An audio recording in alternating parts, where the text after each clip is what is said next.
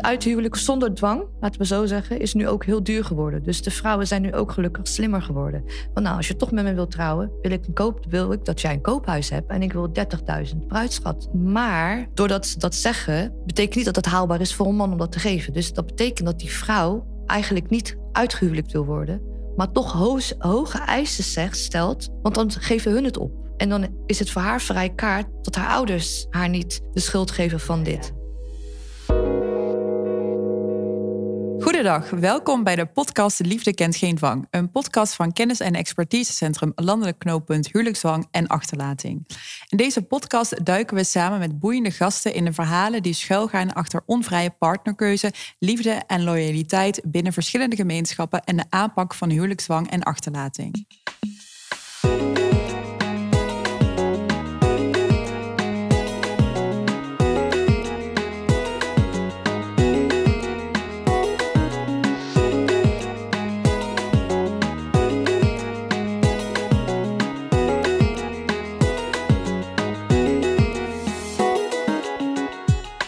Goedendag en welkom bij weer een nieuwe aflevering van Liefde kent geen dwang.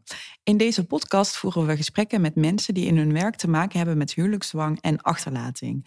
En vandaag gaan we in gesprek met Mina El Kadiri. En Mina is professional in de dienstverlening en oprichter van Eskamp en ook ervaringsdeskundige. En ook aanwezig vandaag natuurlijk tafeldame Dini Vlierman. Mina, welkom. Dank je. Fijn dat je er bent. Uh, Mina, ik zei het eh, net al, je bent ook uh, ervaringsdeskundige. Je hebt zelf te maken gehad met huwelijksdwang. Um, kun jij daar iets over vertellen? Hoe zag die situatie er voor jou op dat moment uit? De gezinssituatie en op het moment dat je daar mee te maken kreeg, hoe was dat? Ja, ik kom uit een gezin met vier kinderen. vader, moeder, vier kinderen, twee jongens, twee meisjes. Ik ben daarvan de oudste. Uh, dus ook een rolmodel, want je bent oudste, je moet uh, het eerste kind. Dus uh, voor de rest moet je laten zien hè, hoe het hoort. En uh, wij zijn hier allemaal geboren in Nederland.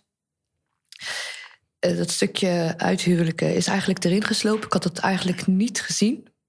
Niet zien aankomen? Niet zien aankomen. Een jaar of 14, 15 was ik toen Ehm, dat we regelmatig naar Marokko gingen natuurlijk in de zomervakantie. Dat je daar dan wel in aanmerking kwam van... oh, dat is wel een man met wie je kan trouwen. Of dat, die of die. Dus, um, maar ik stond er niet gezegd? Door mijn ouders. Oké, ja. Familie en ouders. Ja. Maar ik zelf stond daar niet echt bij stil. Ik had zoiets van, ja, whatever, is goed zo. Ik ben lekker aan het zwemmen. En lekker, dat, dat, is, dat vind ik leuk. En uh, uiteindelijk uh, is het in België gebeurd. We zijn naar België gegaan op familiebezoek en um, daar zaten nog meer families die ik niet kende. En tijdens het bezoek werd ik uitgehuwelijkt. Ik stond erbij. Ik zat erbij. Wat gebeurde er van? Je bent een kind in Marokko. Je bent gewoon aan het spelen. Ook wat je net zegt. Bezig met water, met spelen. Ja, je wordt je geconfronteerd van eigenlijk je wordt vrouw. Je wordt, hè, je, ja. je, je, bent, je wordt groot. Dus dan uh, is het eigenlijk al dat, je dan al begin, dat ze dan al beginnen van... Uh, ja, ga trouwen binnenkort en je moet trouwen. Want hè, je bent nu op leeftijd. En uh, nu kan het nog, want je bent jong. Mm. Maar dat zag ik zelf niet zitten. Uh, ik was daar nog niet aan toe. Totaal niet. En ineens ga je van Nederland naar België en jij denkt eigenlijk familiebezoek. Hoe oud was je toen? Hoeveel tijd zat er tussen die vakantie en 17? Oké, okay, dus, dus drie jaar na, de zo, na die vakantie. En dat was in België. Uh, bij wel familie van ons, maar er zaten andere, dus andere familieleden. Die uh, hadden dus dat allemaal ingepland met mijn ouders. Alleen ik wist het niet. Ik zat daar dus in, in, in de huiskamer. En de man die met mij wilde trouwen zat tegenover mij. Niet, ik wist het ook niet. En toen is het allemaal besproken. En toen dacht ik maar aan één ding: als ik terug ben in Nederland, moet ik weg. Maar dat was, uh, ik ben nu 47. Dus het is best wel een tijd geleden dat dit gebeurt. Het is bijna 30 jaar geleden. Ja. ja. En dan kan je er ook met niemand over praten. Dus zit in je hoofd, zit continu te draaien. Wat kan ik doen? Wat moet je doen? En het is niet zozeer dat je niet wilt trouwen. Maar je wil niet trouwen met iemand die voor je wordt uitgezocht. Dat is het probleem. Precies. En als je daarin tegengaat, ben je eigenlijk een soort buitenstaander. Je hoort dan niet, um, je wordt als zwarte schaap gezien. Ja. En um, ik ben toen terug naar Nederland gegaan. Ik wist niet waar ik naartoe moest, dus ik heb het nog wel even thuis volgehouden. Totdat hun naar ons toe kwamen naar Nederland. Toen werd het te heet onder mijn voeten. Toen dacht ik nee. Dus diezelfde familie kwam jullie weer ja. bezoeken? Ja. En die kwamen met mooie dingen voor mij. En uh, als cadeau, zeg maar. Hè? Want mhm. ja, ik wordt zijn aanstaande vrouw. Dus ik kreeg ook lingerie. Nou, en toen ben ik me wild geschrokken. Dat snap ik. Dat ja. was die dag dat Ja. ik ging vluchten. Ja, en had jij het ehm, eh, toen eh, tussen eh, het eerste bezoek, dat je dus door had, dit is echt menend, zij willen echt dat ik met die man ga trouwen, en dat zij weer op bezoek kwamen met tegen iemand eh, kunnen vertellen, zeg maar, in jouw Kijk, omgeving eh, buiten de familie? Of Die tijd was het gewoon normaal. Er wordt voor jou iemand uitgezocht. Ouders die zoeken iemand voor je. Die kijken naar welvaart. Die kijken naar familie. Ehm, en dan ben je gewoon gek als je dat laat gaan. dus de meeste tijd. mensen waren dan blij voor je. Eh, Ja, zelfs. want het gaat om Hmm. status. Hmm. Uithuwelijken heeft te maken met status. Niet met eh, omdat je je kind niet wilt. Maar status is belangrijk. Omdat je wilt dat je kind goed terechtkomt. En dan is dit een van de manieren, uithuwelijken, om dat zo te kunnen doen. En eh, daar ging ik dus als, ja, als jong meisje tegen. Want ik, eh, wat ik al eerder zei, je bent hier geboren, je, je, je zit niet... En die tijd waren er ook niet zoveel Marokkanen, moet ik ook eerlijk zeggen. Ik zat heel veel met Nederlandse mensen, gewoon niks aan de hand. Maar, Maar en dat- tegen dat- hen vertelde je het dus ook dat kan niet. Nee, nee, want die begrepen dat niet. nee. En je hebt het ook niet op school kunnen vertellen. Nooit, nooit, nooit. Dus je zat er gewoon helemaal alleen mee eigenlijk. eh. Ja, je schaamt je, want het is een schaamte. Want door dit hoor je nergens bij. Je Ja. hoort niet bij de Nederlandse groep, je hoort niet bij Ja. de Marokkaanse groep. Je hoort nergens bij. En ehm, ja, je gaat daar trauma's aan krijgen, want je kan er niet over praten. Je kan het ook niet verwerken. En op een gegeven moment ben je buiten huis. Ik ben ook weggelopen. Maar dan kom je op straat. Ja, kun je iets vertellen over, want je hebt nee hè, willen zeggen of je bent bent er ooit willen ontsnappen. Hoe is dat eh, gegaan? Ehm, mijn vader heeft me toen gezocht. Ik was hartstikke bang. En aan de ene kant zocht mijn vader natuurlijk ook omdat hun zorgen hadden, want ik ben toch zijn dochter. Maar voor mij was het toen de tijd bang, want ik moet trouwen. Dus ik zag, niet, ik zag die, die zorgen van hun weer niet. Ik zag alleen mijn angst. Ja. ik moet, Maar ben je uit huis weggerend? Ja, of heb je zeg maar, iets gepland? Dat je dacht, ik maak een tasje en ik ga weg. Nee. Kun je iets vertellen over wat je hebt Eh, gedaan? Ben je spontaan meteen weggerend toen je dat zag? toen die familie uit België Ja. kwam, eh, ben ik eigenlijk die avond... eh, wij woonden op de begaande grond. Ik ben via de balkon naar buiten gegaan. Dus dat is eh, niet via de voordeur, want daar letten ze wel op. Dus ik ben echt via de Ja. achterbalkon ben ik naar buiten gesprongen. Heb ik tegen mijn jongste zusje gezegd van... ik ga weg, maar ik kom terug. Dus, Je hebt één iemand in vertrouwen Ja. genomen. Ja. maar dat komt omdat ze, zag, omdat ze zat te kijken natuurlijk wat ik aan het doen was. Dus dat is ook natuurlijk weer een trauma voor haar geweest. Ja, natuurlijk. Ja. Want zij wist dat ik wegging. Ja. En ik heb haar daar achtergelaten eigenlijk, met die familie. Dus ook moeilijk. Dus mij, ja, ja, dat ligt nog wel gevoelig hoor. Ja, wa- wat jij zegt van hè, dat stukje ook moeilijk. En dat snap ik, dat eh, ehm, kun je bijna soort van interpreteren als eh, dat je dan ook kampt met bepaalde schuldgevoelens, omdat het je familie is. Hè, wat je ook Ik was zegt. heel erg bang van het moment dat ik uit huis zou gaan... dat ze mijn zusjes zouden Ja. koppelen. Daar was ik bang voor. Ja. Ja, Ik was daar zo was de dood voor. Je hebt schuldgevoel dat je weggaat. ja want dit- het is dit ook blijft je gevoel gezin. nog. Ja, dit is je familiesysteem, Ja. dit is je gezin. Dus daar heb je altijd een loyaliteit aan als kind. ook. En dan zie je je zusje eigenlijk ehm, hetzelfde meemaken als ik... maar ook in stilte. En ja, Ja, dat is gewoon moeilijk. Ja. ja. Ja. Dini, zien jullie dat ook in de praktijk? Als, ehm, hebben jullie bijvoorbeeld met, met slachtoffers te maken bij het landelijk knooppunt huwelijksdwang en achterlating, die ook bij jullie komen en eh, te maken hebben met, met schuldgevoelens? En wat doen jullie dan in zo'n situatie? Ja, ik denk dat eh degenen die te maken hebben met een gedwongen huwelijk altijd schuldgevoelens hebben. Omdat het zeg maar eigenlijk, hè, als je het niet doet, dan is het een keuze voor jezelf. En eh er is natuurlijk een enorme loyaliteit aan de familie. En niet alleen dat, maar een keuze voor jezelf betekent, en ik denk dat Mina dat ook zegt, van, dat betekent ook dat je alleen staat. En dat je familie ehm, ja, die, die heeft het daar natuurlijk moeilijk mee. eh, omdat ze ook wat uit te leggen hebben. Er zijn afspraken gemaakt. Hè, er is ook wat uit te leggen aan, eh, aan de andere familie. Het is niet altijd heel makkelijk, denk ik, om dat, om dat te verbreken. En eh, misschien zijn er ook wel zorgen over wat er dan eh, gebeurt eh, met hun dochter. Maar er kan dan ook geen contact meer zijn. Dus het is een hele ingewikkelde, ja, ook als je voor jezelf kiest, gewoon een hele moeilijke situatie. Dus dat, ja, dat zien we echt wel. Ja. ja. En ook dat je het bijna niet, denk ik, hè, dat horen wij uh, slachtoffers ook wel zeggen, dat je bijna niet kunt geloven dat je familie stap na stap na stap zet en er gewoon mee doorgaat, ook al zeg je dat je dat niet wil. En dat je misschien wel wilt trouwen, maar niet nu. Uh, of misschien wel wilt trouwen, maar niet met die man. Uh, en dat de familie toch gewoon stappen zet. En ja, dat je wat jij dan wilt minder belangrijk is. Ja, en dat is dan misschien wel voor het eerst dat je dat meemaakt uh, met je ouders. Zoiets heftigs. Ja, ja. kijk, uh, ik kom uit 74, 1974. Mijn ouders zijn hier ooit gekomen om te werken. Die zijn, uh, hè, mijn vader dan, die is naar Nederland gekomen omdat er werk was. Die komt ook uit de dorpen. Mijn moeder komt ook uit de dorpen. Maar die zijn wel gelukkig uit liefde getrouwd. Die hebben wel voor elkaar gekozen. Mijn moeder had wel de keuze van, oh, ik wil niet hem, maar wel met hem. Dus daar is nog steeds discussie over thuis. Van waarom jij wel dan en wij niet? En dan komt er weer een andere picture eigenlijk van... ja, maar um, wij woonden in een ander land, Nederland. Wij wilden jullie uh, um, goed terecht laten komen... door eigenlijk hetzelfde wat hun hadden. Maar dat gaat angst, niet. Omdat je er heel veel andere kandidaten rondlopen als je naar buiten gaat. Ja.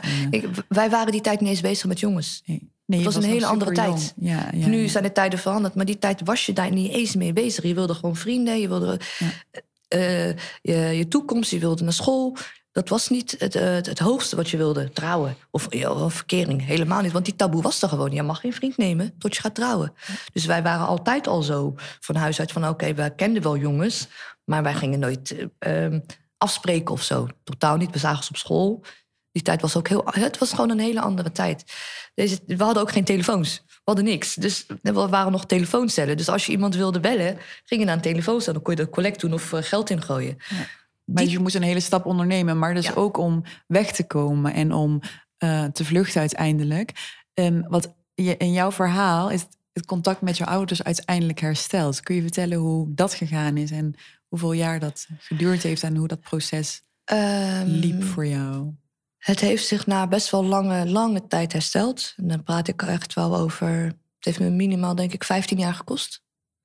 Dus niet 1, 2, 3 komen aanwijden. Uh, omdat ik daarna mijn eigen keuzes heb gemaakt. En in mijn eigen keuzes had ik gewoon een relatie. Ik ben ook getrouwd geweest, maar met de man die ik wilde. Um, daarna weer gescheiden. En dan ga je daarna toch weer uh, horen, want zie je? Zie je, want hadden wij het gedaan, was je niet zo geëindigd. Dus je krijgt het toch wel continu te horen. Ja. Um, ik heb een zoon van 15 die geen vader heeft. Dat heeft eigenlijk de doorbraak gegeven voor mijn vader, denk ik persoonlijk. Uh, dat onze band is hersteld. Ja, want hij is precies even oud als dat je weer, ja. als je zegt 15. Ik ben ook naar mijn vader gegaan. Later. Ja, en ik heb tegen hem gezegd, pap, ik ben zwanger. Hij, gaat, hij is er vandoor. Als jij wilt dat ik uit Den Haag ga, uh, zeg me dan uh, ga ik uit Den Haag, maar mijn kind gaat niemand, niemand gaat mij dat afpakken. Dus waarom vroeg je dat van als ik uh, uit Den Haag? Eer. Ik heb het nog erger gemaakt. Dus nu kom ik met een kind thuis terwijl ik niet getrouwd ben. Ja, dat is wat je dan dus voelt, dus, geïnternaliseerd. Dat kan niet. In die zin, ja, kijk, ehm, je bent op straat, ik was weggelopen door al die omstandigheden. Je valt in de verkeerde handen. Uh, men weet dat je geen ouders achter je hebt staan. Ja, daar wordt gewoon misbruik soort van gemaakt. En daar zat ik dan weer in. Dus je, je, je vlucht van het ene, maar je valt nog dieper. In mijn geval dan. Dat was in mijn geval. Want er was niemand die. Uh, had ik maar iemand die naast mij stond van. Hey Mien, je moet zo doen. Of kom hierheen. Je had geen volwassen guidance meer ook van mensen. Nee. Die, nee. Je zoekt elkaar op. Op een gegeven moment heb je een vriendengroep die allemaal hetzelfde leven leven. Dus weggelopen, vanwege uithuwelijken. Uh, weglopen omdat ze al getrouwd waren, maar niet verder willen omdat ze uitgehuwelijkt waren. Dus die meiden kom je dan tegen. En wat ik al net zei, je bent onzeker. Je hebt al een stempel dat je zwarte schaap bent. Uh, dus je gaat je eigenlijk zelf aanpraten dat je niks bent. Dan ga je automatisch een andere pad op. En dan moet je ook niet vergeten, puberteit speelt erbij. Je bent nog jong, je wil ook nog ergens bij horen. Dus je... Heel jong, ja. En niemand die eigenlijk vertelt uh, wat, welke stap je moet nemen. Dus het is met vallen en opstaan dat je ergens komt. En in mijn geval was het eigenlijk door mijn kind, door mijn zoontje, dat ik dacht van nee, dit is mijn kind en ik ga hiervoor. En dit zal mijn kind nooit uh, overkomen, wat ik allemaal heb meegemaakt. Dus ik heb eigenlijk uh, de ballen gehad door mijn zoon om naar mijn vader te gaan. En uiteindelijk wat mijn vader heeft verteld is... jij gaat helemaal nergens heen. Jij blijft hier in Den Haag. Wij gaan dit kind opvoeden. Dus en dat was weer ons moment dat we weer bij elkaar kwamen. En toen had ik mijn vader natuurlijk hoog, want ik voelde me ook 12 meter. Uh, moet je voorstellen, je bent zwanger, Marokkanen die kijken je dan vies aan. dus ik, het, achter, het, uithuwelijken brengt heel veel met zich mee. Dus voor mij heeft het gelukkig goed afgelopen. Want ik ben nu, uh, dat betreft heb ik wel veel verwerkt. En ik begrijp waarom alles zo is gegaan. Wat moet je ook nog eens een keer begrijpen. Waarom is het zo gegaan? En dan ga je kijken naar de, de geschiedenis van je ouders. Hoe was het in Nederland? Wat willen mensen? Dus dat heeft mij eigenlijk ook wel gevormd wie ik dan nu ben. Wat mooi. En jij hebt het stukje vergeving. Je ouders kunnen, en jouw vader heeft je weer iets kunnen geven door te denken. Nou, met jouw zoon ga ik die vader, die opa zijn. Die die voor jou toen geweest kon zijn. Dat uh, contact herstellen met ouders, hè, Dini. Um, zie jij dat ook uh, bij de slachtoffers die jij spreekt? En hoe gaat dat dan? En wat is jullie rol daar als professional dan in? Ja, nou Mina zegt al, hè, het heeft haar 15 jaar uh, gekost. Als wij betrokken zijn bij slachtoffers die, die, zijn, die zijn gedwongen tot een huwelijk, dan zitten ze daar nog helemaal middenin. Dan is het de soms is het de vraag nog hè, van um, ga je niet instemmen met dat huwelijk en ga je weg? En hoe kunnen we zorgen dat je zeg maar, veilig wordt opgevangen? Het kan ook zijn dat dat gedwongen huwelijk al heeft plaatsgevonden. En dan hebben wij contact van wil je naar Nederland komen? Um, dan kunnen we zorgen voor veilige opvang als je, als je in gevaar bent. En dan kun je daarna overwegen of je de scheiding in werking gaat zetten.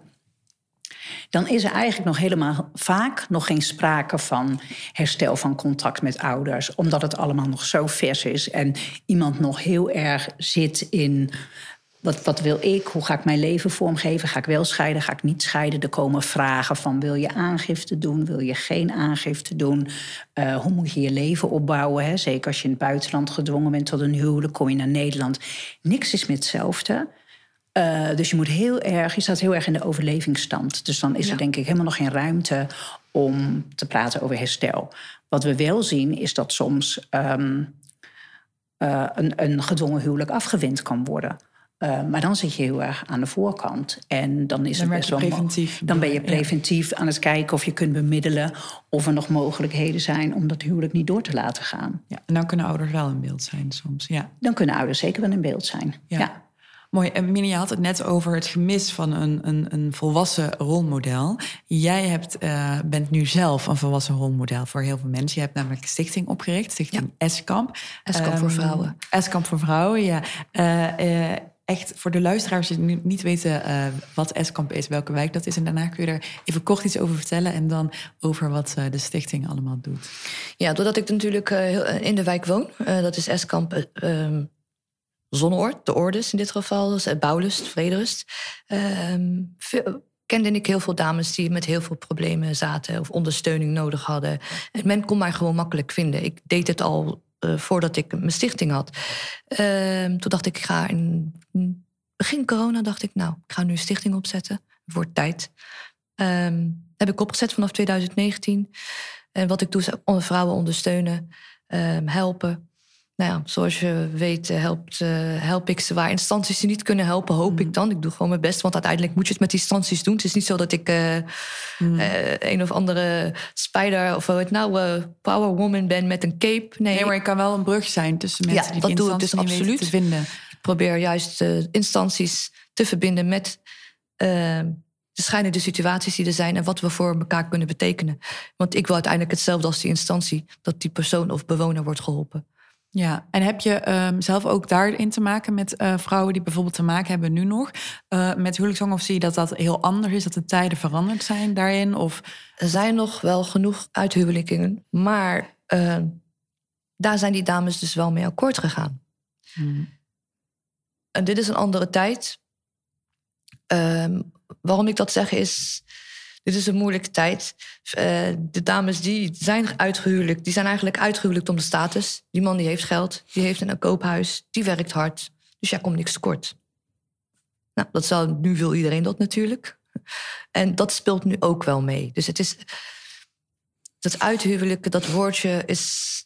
Um, wordt eigenlijk van allebei de kanten nu denk ik een soort van misbruikt. Hmm. Als je begrijpt wat ik bedoel. Ja, dan is, meer, is het dan meer een gearrangeerd huwelijk. Dat de familie zeg maar een goede partner kiest en aan hun dochter voorstelt van, eh, nou ja, hè, zo'n goede man, werkt hard, heeft inkomen, heeft een eigen woning. Of is het toch nog anders? Ja, ehm, ik, ik zie twee dingen. Kijk, ehm, het uithuwelijken zonder dwang, laten we zo zeggen, is nu ook heel duur geworden. Dus de vrouwen zijn nu ook gelukkig slimmer geworden. Want nou, als je toch met me wilt trouwen, wil ik, een koop, wil ik dat jij een koophuis hebt en ik wil 30.000 bruidschat. Dus eigenlijk gaat het dan vooral over de economische positie Ja. versterken. Waar, waar jij ook, jouw Ja. stichting richt zich daar ook op. Maar- Sociaal-economische Doordat ze dat zeggen, positie. betekent niet dat het haalbaar is voor een man om dat te geven. Dus dat betekent dat die vrouw eigenlijk niet uitgehuwelijkt wil worden, maar toch hoge eisen zegt, stelt, want dan geven hun het op. En dan is het voor haar vrij kaart dat haar ouders haar niet ehm, de schuld geven van Ja, dit. ja. Oh, dus eigenlijk is het een manier om daaronder uit te Ja. komen. Ja. Oh, ja. En Dus- hoe, hoe hoor jij dit, dit soort verhalen, zeg maar? Ja, kijk, wat ik al zei, ik heb een stichting, ik zit in Eskamp. Ik heb te maken met eigenlijk alle culturen die er maar zijn. En wij vrouwen, eh, wij praten graag. We hebben heel veel eh eh, inloopdagen, waardoor wij dus met elkaar zitten. Ik heb elke dag eigenlijk koffie-inloop.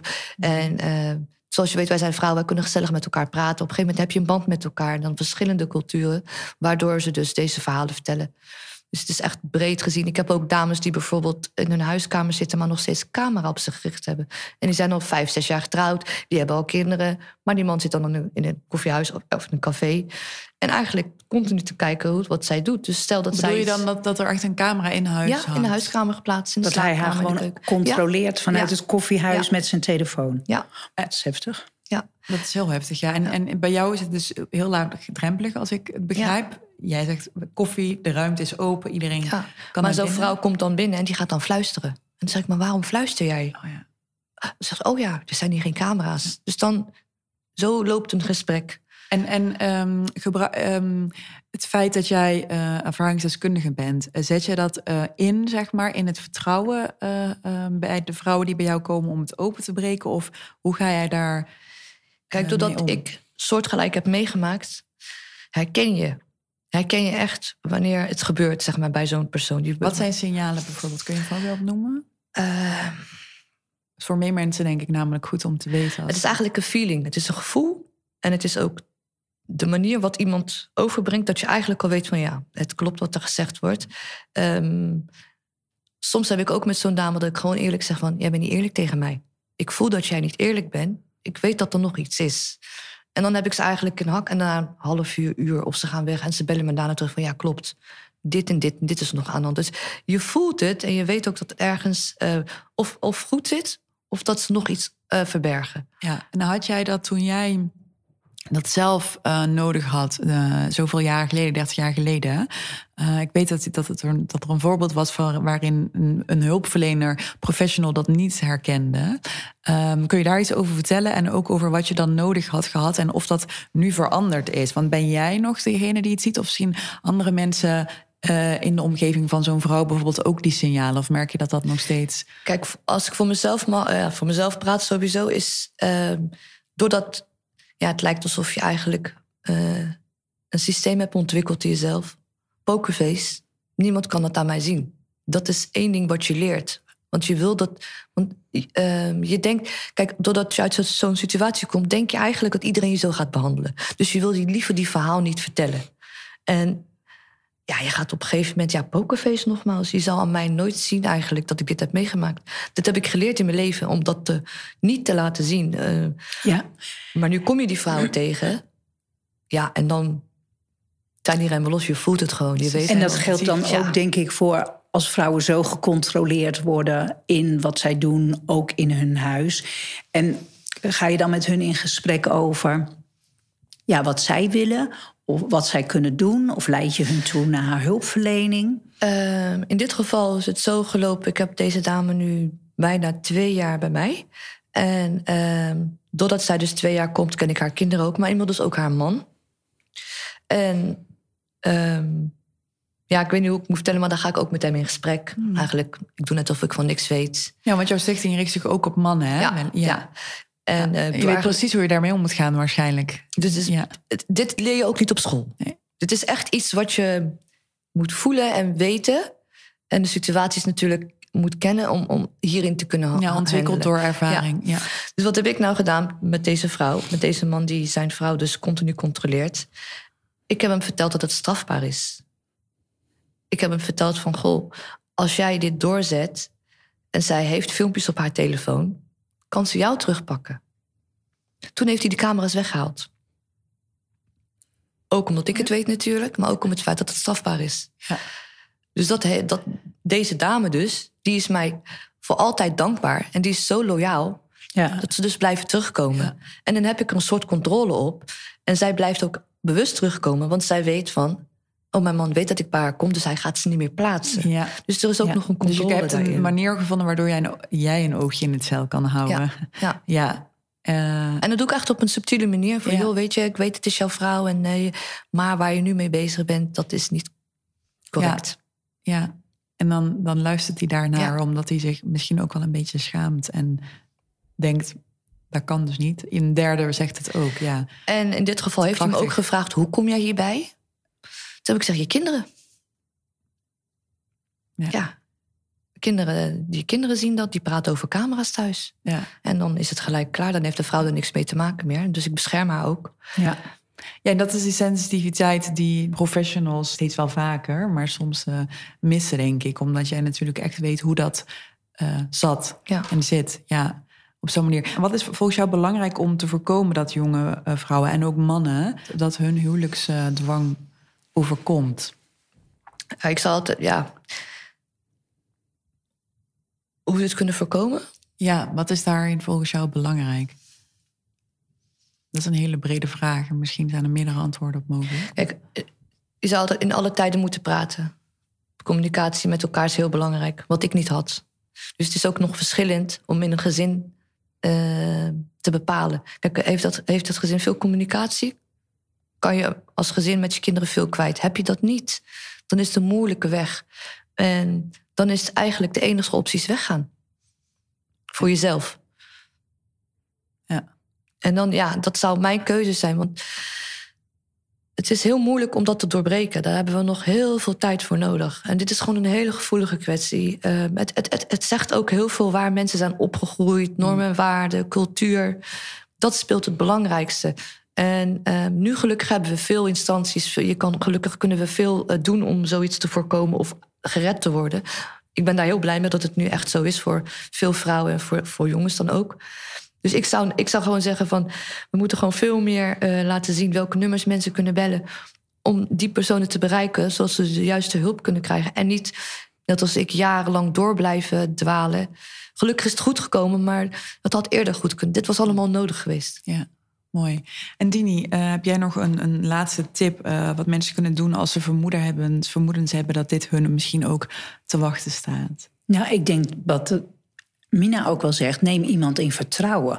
Praat erover. Dat kan een vriendin zijn, dat kan iemand zijn, misschien ook wel in de familie, hè, waarvan je weet dat die zelf heeft mogen kiezen eh, met wie hij of zij wil trouwen. Maar praat er in ieder geval met iemand over, want die kan jou misschien ook helpen om, eh, om hulp te gaan zoeken en om te kijken waar je dan terecht kunt. En ik denk dat, dat het werk, zeg maar, wat Mina doet eh, met, eh, met Vrouwen voor Eskamp. Juist ook omdat ze ervaringsdeskundige is, dat heel goed met vrouwen en meisjes kan doen. En die steun kan geven, daarover kan praten, zodat het ja, minder gesloten is en minder taboe. En dat je er minder alleen in staat. Want het is natuurlijk iets wat veel meer vrouwen en meisjes overkomt. Dus je bent niet alleen. Ja. En er zijn echt wel mensen eh, met wie je moet, kunt praten daarover. Ja. Mooi, mooi. Nou, met eh, deze goede tips komt er ook een einde aan deze aflevering van Liefde kent geen dwang. Heel erg bedankt, Mina. Graag voor het gedaan. delen van je verhaal. En eh, dankjewel ook jij, eh, Dini.